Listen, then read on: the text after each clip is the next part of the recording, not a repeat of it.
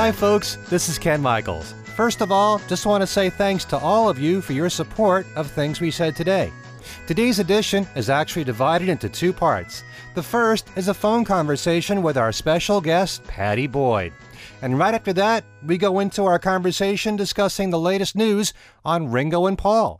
So sit back and enjoy our latest show, and thanks again for listening to Things We Said Today. Hello, everyone. Uh, this is Steve Marinucci, and welcome to uh, another edition of Things We Said Today, uh, our weekly Beatles show where we talk about uh, anything and everything related to the Beatles. And I want to first introduce my three co-hosts. Um, there's uh, Al Sussman from Beatlefan. Al. Hi, Steve. Hello, everybody. Ken Michaels, uh, host of Things We Said Today. I'm of uh, Every Little Thing. Hi, Steve. Hi, everyone.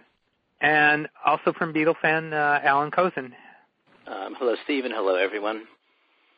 And we have a very special guest on the line from England. We want to welcome to the show Pattie Boyd. Pattie, uh, welcome to Things We Said Today. Thank you very much. Hello, and hello, everybody else. Uh, let me pop the first question, and then we'll go around the table. The reason for this interview is what you're going to be doing in San Francisco um, in a couple of weeks, and why don't we discuss that? You're going to have an exhibit at the San Francisco Art Exchange, and you're also going to be appearing there. Uh, you want to talk about that? Yes, I'm. I'm going to arrive on about the 11th or 12th of February, and then the exhibition starts on the Saturday, the 14th, which is, of course, a very romantic day.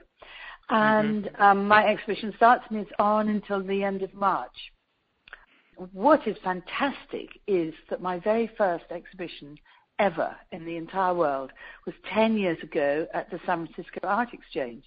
I remember, you know, I remember that. I remember that very well. Do you really? have Yes, I do. I didn't go up there, but I do remember I do remember you were there uh, you were there. But one thing that I I noticed in the press release is that you're going to have a painting that has that you've had in your house that you have not exhibited before, and and talk about that. Yeah, well, uh, Theron had an idea. He knew that I had the painting of Layla, the original painting, and I've had it forever, for years and years. And um, he thought it might be a fun idea if I would lend it to the gallery for the uh, duration of the exhibition.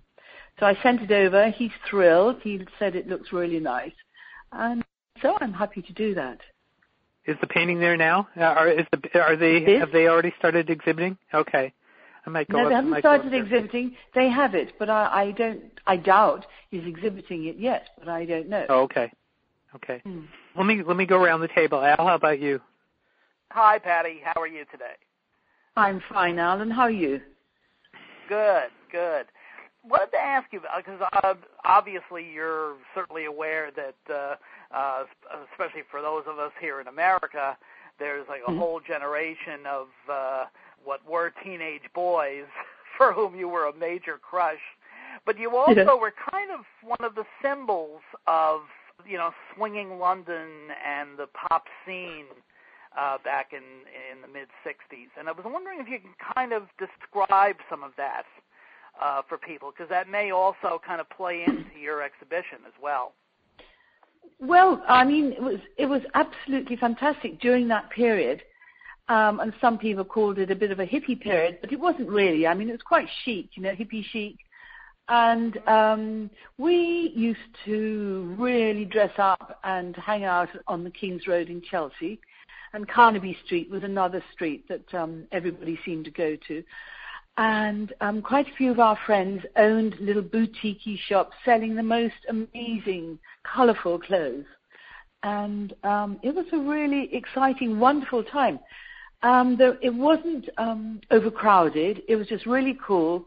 Everybody seemed to be cool. The boys were growing their hair longer, so you could tell who was of like the accountant types and who were the, like the cool guys. And uh, you know, it was fun. It was really fun. Absolutely. Was there a I'm- sense I'm that sure we we often hear that that you could barely uh, you guys could barely walk on the street though? I mean, was is is that overstated, or were you able to actually go out and spend time in this scene that you just described? Well, at the beginning, particularly the beginning of my relationship with George, we were okay, you know, um, without being mobbed or recognised, and it wasn't that crowded. But I think, you know, as as they became a little more well known, then we said he could, certainly couldn't do that.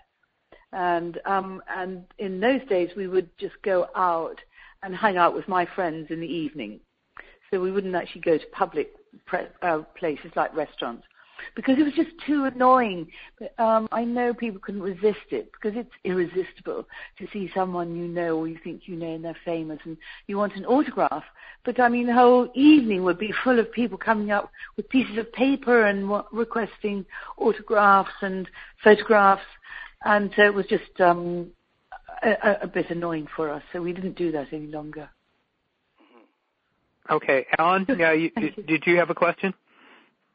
Well, I guess you know back to the to the photographs. Um, I, I know that you've been doing photography for a very long time, and on your there's a, a, a web page with some of your photographs that go way back. Um, when mm-hmm. did you begin thinking of it as sort of an artistic endeavor, rather than you know just taking snapshots of places you went and people you were with?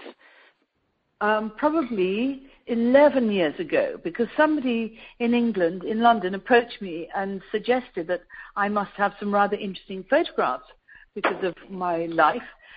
And um, I said, and he thought it might be nice for an exhibition. I said, really and truly, I'm sure I have no more than three or four, really not worth an exhibition.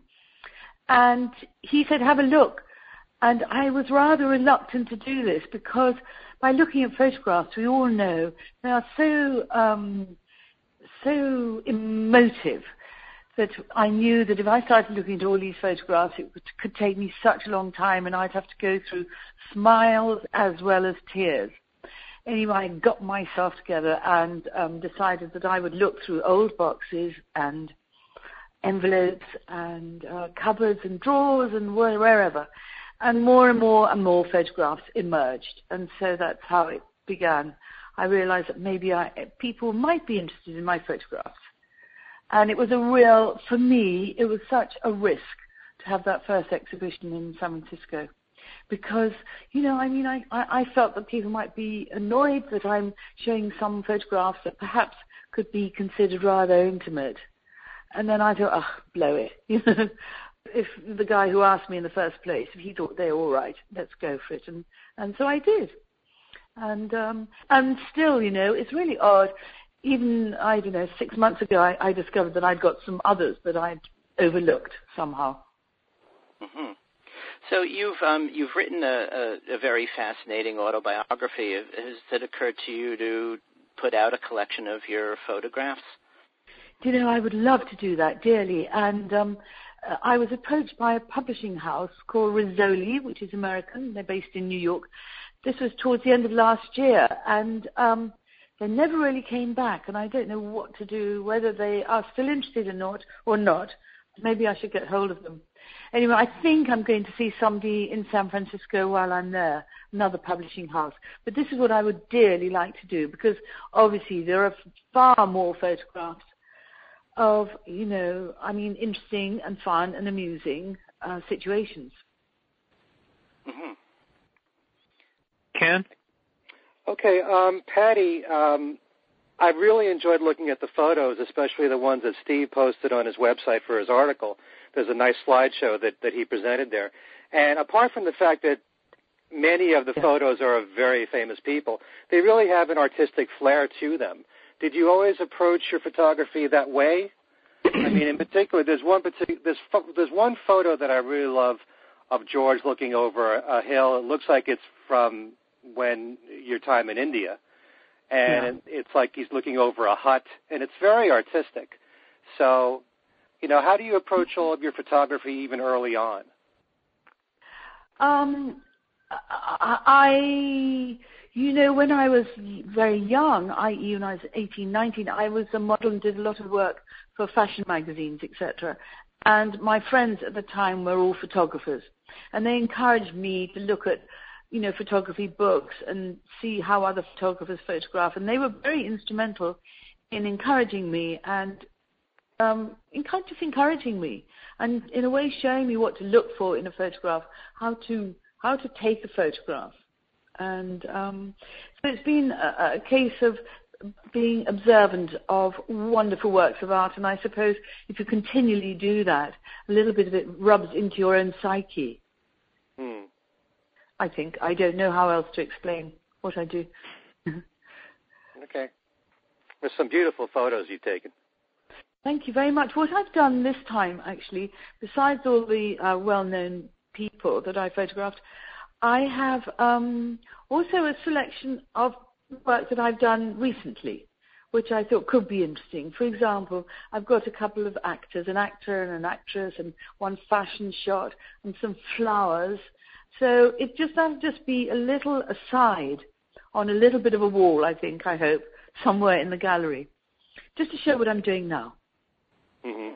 Do you have any plans of, of moving the, the exhibit to the East Coast in any way? Because I'd love to to see it. Oh, you are so sweet to say that, but um, I haven't got any plans. And if anybody would like to approach me, please feel free. because the only gallery that I know of on the East Coast is uh, the Morrison Hotel Gallery. And I know that they're pretty busy most of the time, so I don't know if they would have it just needs a, for a gallery to invite me, and then I will say yes. Okay, we'll have to work on that. yeah, but it, yeah, good. Please do. Until that time, I really don't have any plans. Okay. Pattie, let me let me ask. Um, a friend of mine called me after, or contacted me after seeing the slideshow I'd put up, and asked about the last waltz picture uh, because uh, he asked where that was, and I said that's where it was. Were you you were at the last waltz? yeah, because I took that photograph. Right. Yeah. Because a lot. I don't. I don't know that that had ever come out before. Um, what did you think of the the concert? Oh, to me, it. I I have the DVD. It is one of the most wonderful, wonderful um, films and musics. I mean, just it was really. I still adore it. I absolutely adore it. It's Martin Scorsese. I think maybe it was one of his first um, music ventures. Mm-hmm. I think it's beautiful, and I've always been a major fan of of uh, the band. Yeah. Mhm. Yeah, they're they're fantastic. I I agree with so you here. I've always loved. Yeah, loved and, yeah, and so artistic and so cool and um talented and you know totally wonderful. Were there any preparations in advance? Because obviously Eric played was that a last moment thing that Eric went there, or or yes, was that a, it was a, a last, long time? Yeah, it, it was a last it, sorry last minute thing. Sorry to interrupt you. Yes, it was a last minute thing. He was on tour uh, in America anyway, and then we flew to San Francisco specifically for that mm-hmm. for that show. Yeah. Al. Pattie, uh, going back to um, the uh, the photos, as a matter of fact, or your mm-hmm. involvement with uh, with photography. You mentioned the fact that that it was the the photographers you worked with as a model who kind of got you interested in doing photography yourself. And it Mm-hmm. seems mm-hmm. that in those days, I guess photography was almost like it was kind of like the uh, sort of um, uh, leisure occupation of a lot of of a lot of the pop stars of the day. You know, when you see pictures of the Beatles, quite often they're carrying cameras, and as we know from Ringo's book, obviously he took a lot, and and the others um, uh, always seem to have cameras around with them. Is that was that kind of by design, or you know? It you know, I don't know. That's interesting. I hadn't really thought about it before. I don't know. I, I don't know what to say. Yeah, I mean, everybody kind of like, loves photographs. Everybody loves photographs. But I, I suppose, you know, um, I don't know what started the rush to buy cameras, but everybody seemed to have a camera. And I remember Paul having uh, a little, a big movie camera because they're all so small now. Mhm. Um, Sure. Yeah, they, Yeah. it's almost as if they were kind of like the gadgets of the day. yes, I think so. They were the new toys. Yeah, exactly. Mm, Exactly. mm. But what was good? They're boy toys and girl toys. So um, Yeah. we'd all use them. But you all seem Alan? to have the same toys. Really? yes. yeah. Um, so, Pattie, when you photograph now, um, do you use digital equipment, or do you still like the sort of hands-on of, um, you know, the old cameras with developer and the whole process of of developing, you know, by hand? I I I now take digital photographs, and I have done for the last five years, I think. And it was a very, very sad day when I finally had to say goodbye to my darkroom. I still haven't taken everything out. I've still got my enlarger. I've got rid of the chemicals and the paper, but um, I can't get rid of the enlarger. It's just too. It's such a. It plays such a big part in all my printing and, you know, bringing up images and the fun I used to have. It's rather a lonely occupation, but there's something so wonderfully satisfying about producing that print finally. When I look back on it now, I think, how on earth did I have the time to do all of that? How did I have time to spend hours in the darkroom? But I suppose the reply to that is that I spend hours on the computer. You know, with all right. the different um, um, apps that you can use, like Lightroom or Aperture or whatever it is you still you can still spend a lot of time with your digital photographs. It's not the same. You know, it's not atmospheric because you don't have the dreadful naughty smell of all the chemicals. And um, it's just different, that's all. It's just really different. Mm-hmm. Okay. You don't think you'll ever go back to the old way then? You say you've gotten rid of all the chemicals and everything. However, I still have my film cameras. I've still got a Hasselblad and a Nikon and I know that I can use a friend's darkroom if I want to. If I want to, you know, just run through a roll of film. Mm-hmm. And you still have that enlarger, as you say. Yes. Yeah. Okay. Yeah. Great. Um, over to Ken. Okay. Do you mind if I bring up George's music? Not at all, Ken. Okay. I was just curious if you got to see George write songs as it was happening, or was he pretty much very private when it came to that? Did he like to work alone, or did you uh, you know get to see a song take shape as he's writing it?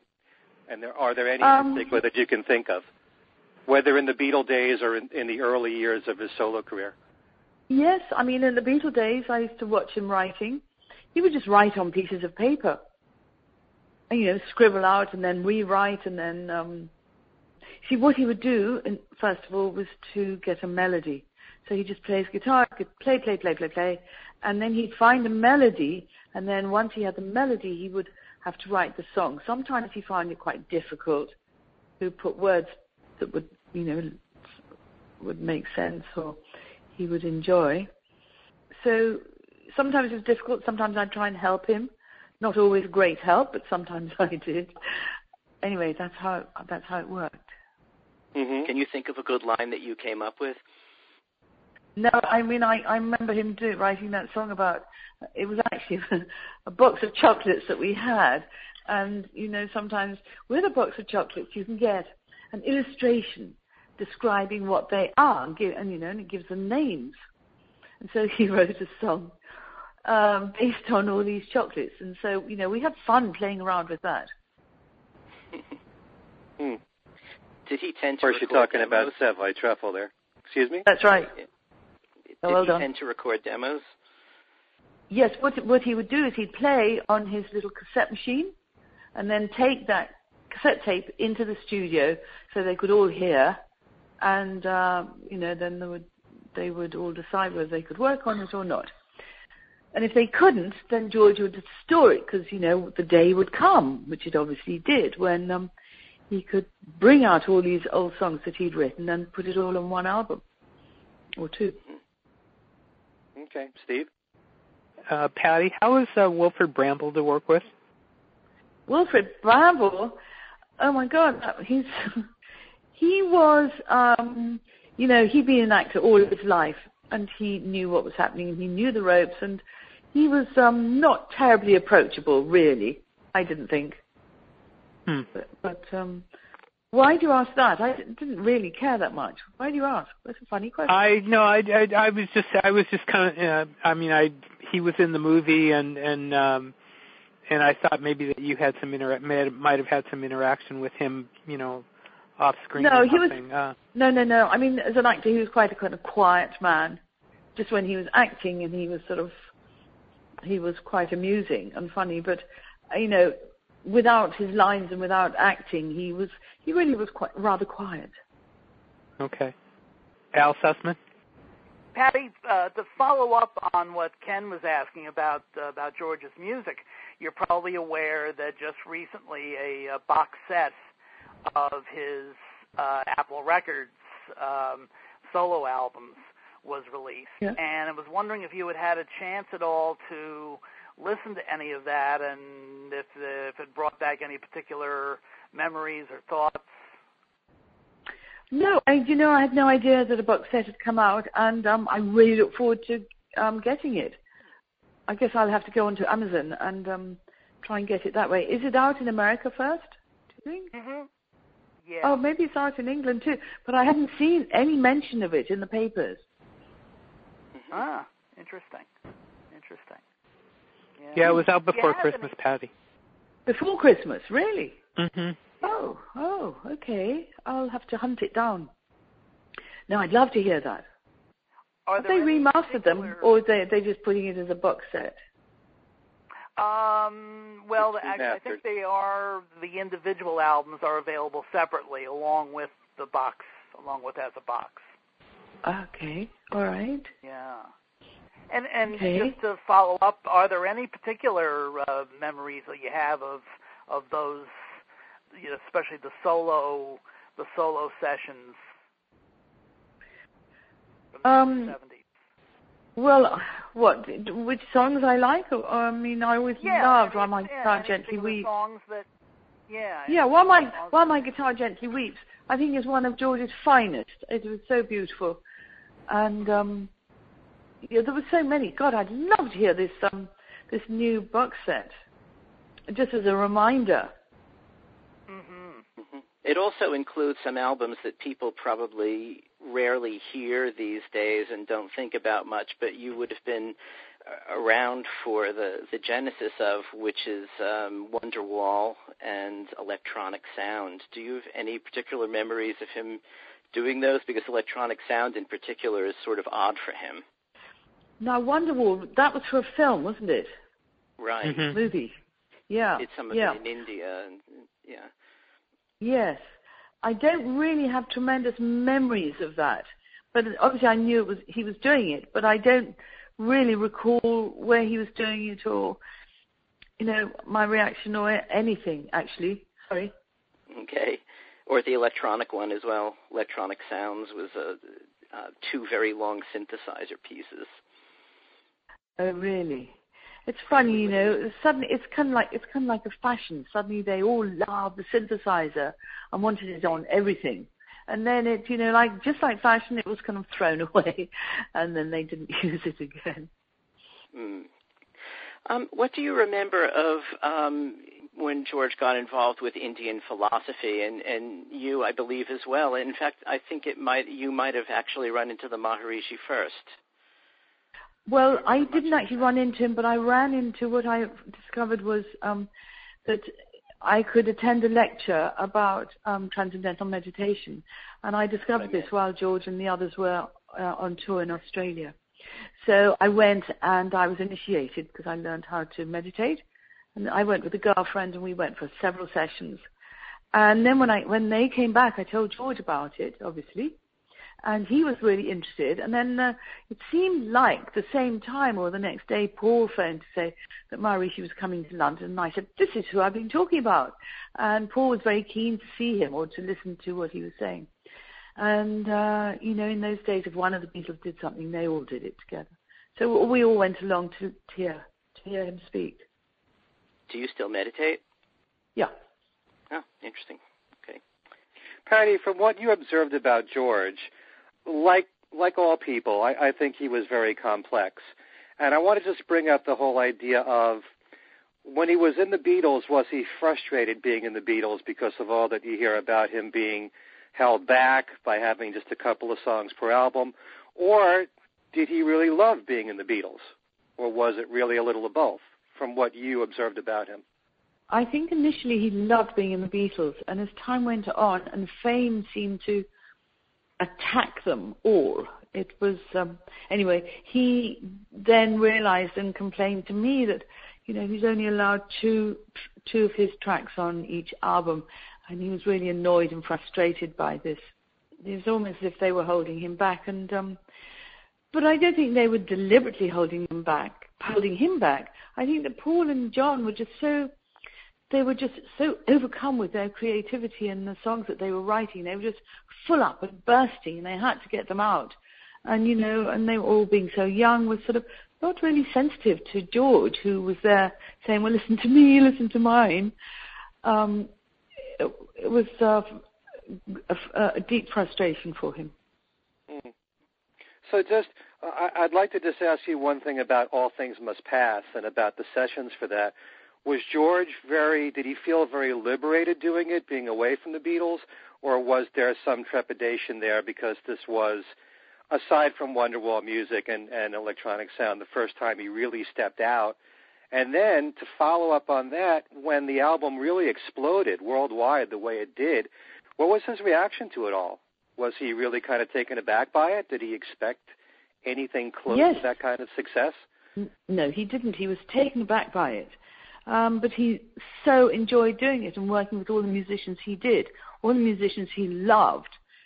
Hmm. And I, I think he just sort of hoped it might do well, but I, I think it, you know, was quite mind blowing for him that it, you know, was so explosive. Sure. Hmm. But while he was doing the recording sessions, was there any part of him that was afraid to step out like this? Because, you know, no, he was part of so. the biggest band in the world. I know, but what it was doing to him personally, it didn't make him feel that good because you know he knew he had to, all this other material. Sure, absolutely.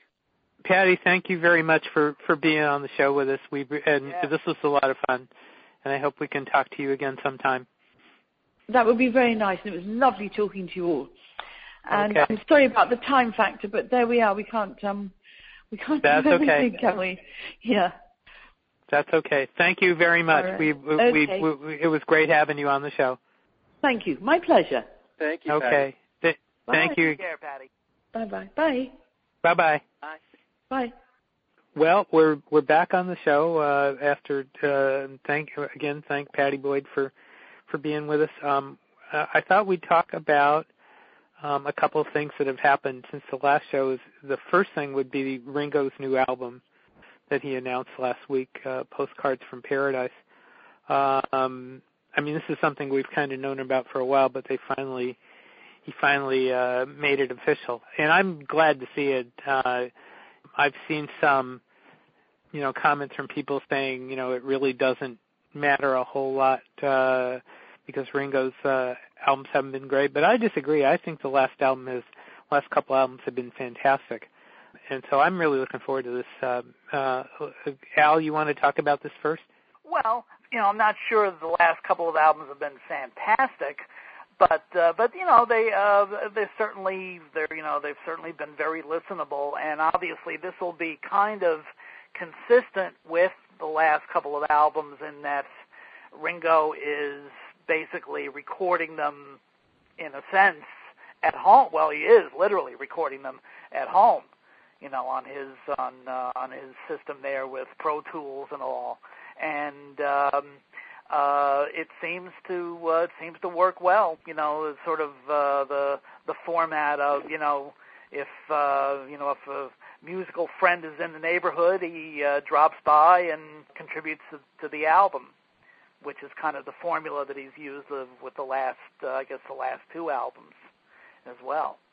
And Mhm. uh, so it'll be uh, it should be uh, should be interesting. It's uh, it, it's almost like a parallel kind of like a parallel universe to um, to the All Star Band concept, except that I believe this time there will be more in the way of contributions from the members of the current All Star Band.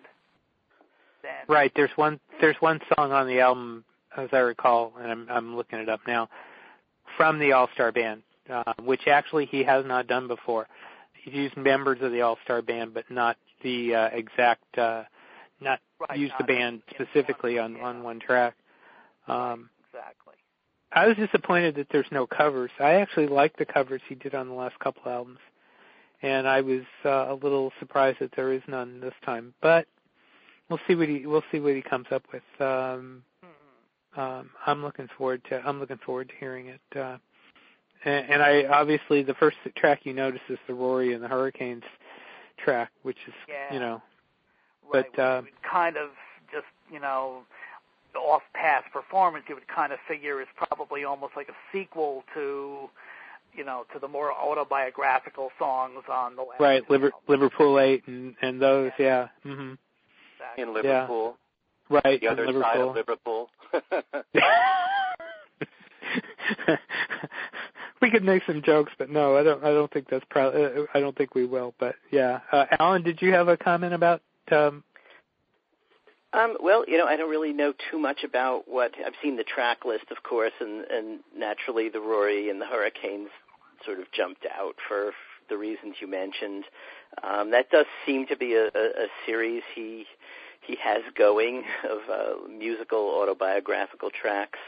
I don't know. To me, that seems on, on one hand they're sort of interesting, and on the other hand, it, it seems sort of like a almost too easy way to write a song. You know, um, Mhm. it's sort of not. You know, when you think of songs, you think of songwriting in the way that uh, Lennon and McCartney and even Harrison did. It's you know they're coming up with things that people can cover. You know that that have an independent life of of, of their own beyond it being Ringo singing about Ringo's past. I wonder whether a lot of these songs that Ringo is doing that are autobiographical are things that anybody could possibly cover or want to cover, really. Um, you know, and that's, I guess, one one approach to songwriting. Um, you know, whether whether songwriting really needs to be for the ages and whether it really needs to be for anybody to do is is, I guess, an open question. But it traditionally has been. You know, that's usually been the goal of songwriters. I agree that you know his covers were were often pretty interesting, and uh, it's it's a pity there aren't any of those. But um, you know, with Ringo's recent albums, I, I I agree they've been a little hit and miss, but they've been you know they've they've been con- fairly consistently enjoyable, even if they're not spectacular. Um, Mhm. And and I think even you know even his earlier albums, I, I went back recently and listened to a bunch of them, and even things like you know Rotogravure and Ringo the Fourth, which I remember really not having much use for at the time they came out. Possibly listening to them maybe once back then. Um, when I put them on, I thought, you know, actually aren't so bad. They've each got a, a bunch of, of strong tracks, and uh, you know the production's okay, and it's. Uh, I think they actually survive better than we may think they did. hmm. That's uh, yeah. I'm, I You know, do I of- think you, you could say that about all the solo Beatle albums. They all have worthwhile tracks on them. And um, for me Even Life with the personally, Lions? the, the what's that? Even Life with the Lions. Well, he did it again. He did it again. two mi- two minutes of silence is a flawless. Two track. minutes of silence. That's right, but that's true. That's true. I think John Cage has a lawsuit there. Uh, Mhm. Yes. Hmm. Yes. It's an homage. True. But True. I definitely would say that um, you know the last couple of Ringo albums, there's a, a real big difference that I've found in uh, the last two albums from him compared to the work that he did with Mark Hudson and the Roundheads. I mean, definitely the way that Ringo has worked in recent years on these last two albums, as Al has said, it's more or less pretty much at a leisurely pace. You know, he records whenever he feels like it, and if there are friends of his in town and, and they want to work on the songs, as as Ringo has said, you're on the record. So as opposed to when he had somebody like Mark Hudson and members of the Roundheads there, it probably was done on a more concentrated period of time, and probably they tried to get things done within a few months, and they all worked together. So uh, in a, in one way, you know, I like both approaches. And I certainly feel like the production on the last couple of Ringo albums is very different because you can certainly hear the drums more up front. And um, it has a much brighter sound to it. And I like the the production on the last couple of albums.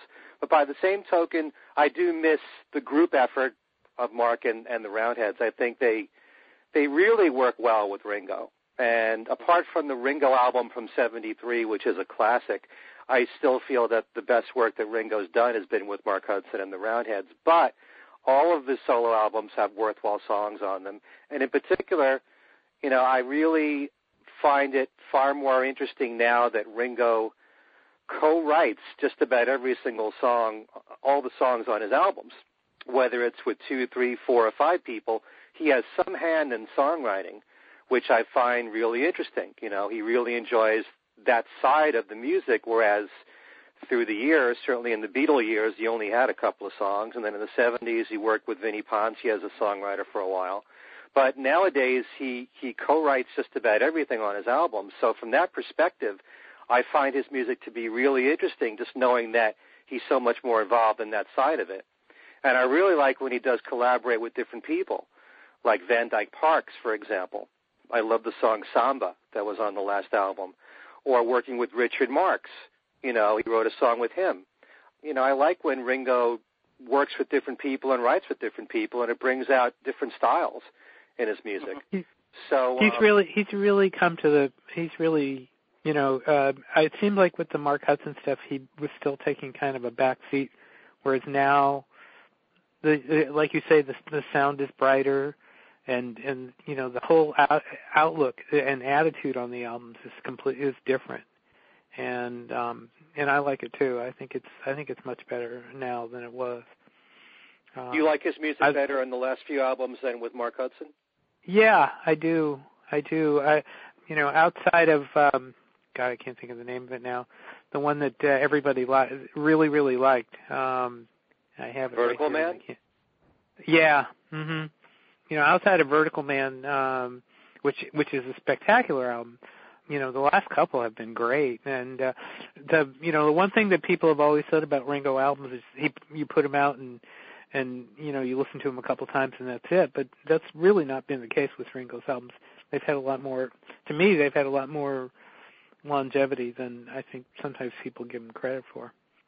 Um yeah, I, I Al? think what may have what may have happened, particularly with the uh, the Mark Hudson albums, is that as uh, as he got further into the relationship, you know, musically, that Ringo became almost kind of just like the singer, and they were really almost more Mark Hudson albums, especially with Mhm. all of the the various little Beatle references and things like that.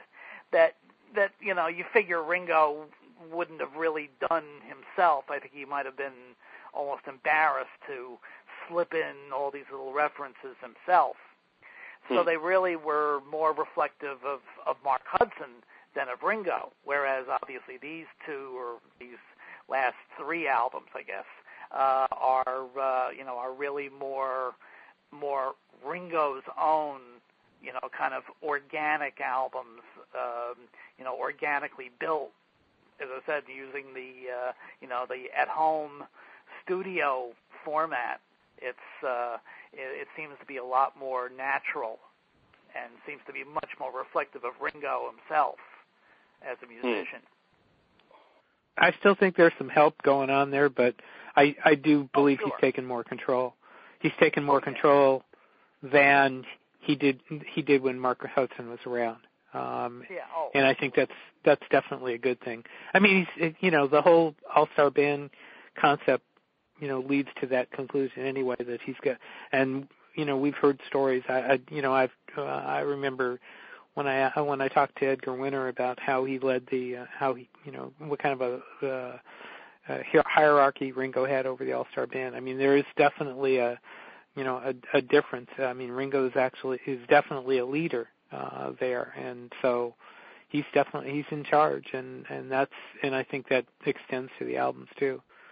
So Well, I, I do like what you said there, Al, about the Ringo's albums being more organic now. Um, Yes. If there's any criticism that I would make of the, the Mark Hudson albums, is that it was too Beatley. You know, I mean, Mark Hudson's approach was, "You are a Beatle, you know, don't be ashamed of it." You know, uh, it's going to come out in the music anyway. But I think with Mark, it might have been overdone at times. So Yeah. I don't know if that was, you know, the biggest reason why they parted ways. But um, you know, definitely, uh, I do, I do like the last few albums from Ringo. I just think sometimes, and there are some people who feel that Ringo needs some kind of anchor, someone to guide him along instead of taking complete control. And the songs that he worked on with Mark Hudson, I just think were very strong songs that Mhm. worked really well and were arranged really well. And the band itself, not just Mark, but having Gary Burr there and Steve Dudas, really fine musicians that that seemed to really work well with Ringo. And um, you even kind of felt that, certainly by the time of Choose Love, that they were a really tight band hmm that they really worked well in the studio together. And Ringo even said that he kind of missed that closeness of having a band in the studio with the same musicians working together. And I kind of felt, you know, that those albums, especially, well, the three core ones, Vertical Man, Ringo Rama, and and Choose Love, were all strong. And by the time of Choose Love, it really felt like a band. So Right. if you like the band aspect of it all, then you probably would prefer the work with Mark Hudson. If you like Ringo experimenting on his own and taking full charge, and you probably prefer more of what he's doing in recent years. But I do really like his production on his albums, and you know, all like like I just said, all all the solo albums from all the Beatles have a lot of worthwhile material on them. So the last few from Ringo are no exception. Mm. Let me um, um, switch over to something that uh, happened today. Um, just get your comments briefly on the announcement this morning that uh, Paul's going to be playing with uh, Kanye West and Rihanna at the Grammys. You know, uh, there's been uh, there's a lot of I've been watching the comments on Facebook this morning, and you know, there's comments both ways. You know, it this really doesn't bother me. I don't know why, but it I don't really it's not really uh, something that I'm getting to get worked up over. I mean, uh, you know, I mean, I think that actually the four or five second song is actually kind of interesting, and it's a little better than the than the um, only one, the first collaboration with Kanye West. But this whole idea really doesn't, you know, it really doesn't bother me a whole lot. It's what he's doing, and and I, you know, I'm fine with it. You know, I'm not going to get worked up over it. Anybody, anybody want to say something about that? Oh, I kind of agree. I think it's what's that? I'm sorry, Alan. I, I was just agreeing with Steve, and that's pretty much all I need to say. So over to you, Al. Yeah, I, I, I, I think it's uh, we you know because we talked about this previously, and again I think there's some you know musical um, in a sense almost musical racism involved here. You know, people most of the people that are making the comments on in social media are people that just don't like that you know the music that either Kanye West or Rihanna are associated with. Yeah, I found uh, the um, you know the Rihanna uh, recording a lot uh, a lot better, a lot uh, a lot more accessible than uh, than the one with Kanye because frankly because she's she's got a lot more talent going for her. I, I think people don't realize that that Rihanna actually is very talented. Uh, it's just unfortunately she's better known for having having lousy taste in boyfriends. know, But uh, well, see, that, I mean, that's the funny part is that there, the whole idea of judgment on this has to do more with not with their musical talent, but Yeah. with their personalities. yeah, You know, I've seen, you know, and I'm sure you guys have seen the comments about Kanye West. And uh, I haven't seen actually that many comments about Rihanna, but the Kanye West comments have been really strong. You know, when they've when people have objected, that's basically what they're objecting to, is is him. And uh, you know, Mhm. eh, you know, it's it's what it is. What it is. You know, uh, on one hand though, you have to at least give credit if you you know if you want to go that way for Paul for being uh, that open-minded, you know, for that, you know, for branching out like that. I mean, I mean, it is really. What we were talking earlier about electronic sounds and everything like that. I mean, it is kind of the same area, you know, when the when you know a Beatle goes into a, an area like this, it's not normally a Beatle area, if you get what I'm saying. Um, oh yeah. No, it's but the same. It's the same thing. especially in Paul's case, though. I mean, he's he he goes in so many different directions musically, which he should obviously be given a good a good deal of credit for. So this Mhm. isn't Mhm. really that big a stretch for him. You know, and Mhm. especially given and and again we've talked about this before, especially given the his lifelong love for black music. Uh, so this is real not really as as as big a stretch as as I think maybe some people think, but it's just that people are just so opposed in any form to hip hop music Mhm. because they consider, you know, they consider hip hop music gangsta rap, even though gangsta rap in effect hasn't really existed for, I don't know, some number of years now. Mhm. But that's, you know, that's the image that they have. They have this stereotyped image, and they figure, oh well, no, they've got Paul doing gangsta rap, and of course that's not the case at all. Right. Well, I think it, it goes beyond that too. I mean, I think that there's a lot of older fans who, for the most part, don't care at all about new music today, and Exactly. they're going to object to any artist that Paul works with that's, you know, a hot artist of today or a young artist of today that they can't relate to. Well, So, I mean- to, that they can't relate to musically. Again, again, we discussed this before. The fact that that those those same older fans don't ha really seem to have any problem with him working with Dave Grohl. Hmm. But there's all of this negative energy exerted toward the fact that he's working with more partic- more particularly Kanye West because Mhm. who has a you know a pretty bad image to begin with, much less so with Rihanna. Yeah. Right. And actually, personally, I, I, you know, I'm a less of a, I'm not a big fan of Nirvana at all, and I, you know, the whole Dave Grohl thing is is, you know, kind of a sticky. You know, I haven't really paid much attention to that either, but that really is kind of a sticky wicket as far as I'm concerned. But on the other hand, he's he's, you know, like you say, Al, he's branching out wide, and that's, you know, that's what an artist does. You know, Yeah. there's going to be hits and misses. You can't, you know, he's not going to, you know, every, not everything he does is going to be a hundred percent. Not everything, you know, the Beatles did was a hundred percent. So, Right. I know that there are probably some people who will disagree with with what I'm about to say, but you know, I, I find it really interesting whenever any artist that I admire collaborates with different people, and if anything, I wish Paul in his solo career had collaborated with more people than he has. You know, there's so Mhm. many talented people out there that I that I really look up to that I wish would work with Paul, and you know, I wish he'd do a lot more of that. mhm. So, um, you know, I think the argument that that can be made with a lot of fans is I'm sure that there's a lot of people closer to Paul's age bracket that we wish Paul would work with. And I don't disagree with that either. But, you know, I find it fascinating when he works with different people. right, right. Yeah. Well, that ends another another sterling episode of things we said today. Um, today was very it was a lot of fun. Uh, thanks again to Pattie Boyd uh, for the phone call from England. Um, and uh, guys, uh, uh, I'll I'll let you go around the the table and say what you want to say as far as uh, you know people contacting you, or if you have anything to say about the show. Starting, uh, I'll start with you, Al. Well, uh, you can contact me via Facebook, also uh, through my Twitter account uh, at asus49, and um, those are those are probably the best um, you know the best ways to contact me. You can also uh, contact me through Beatlefan at www.beatlefan.com, but most directly probably through Facebook or, or Twitter. Okay. Um, Alan.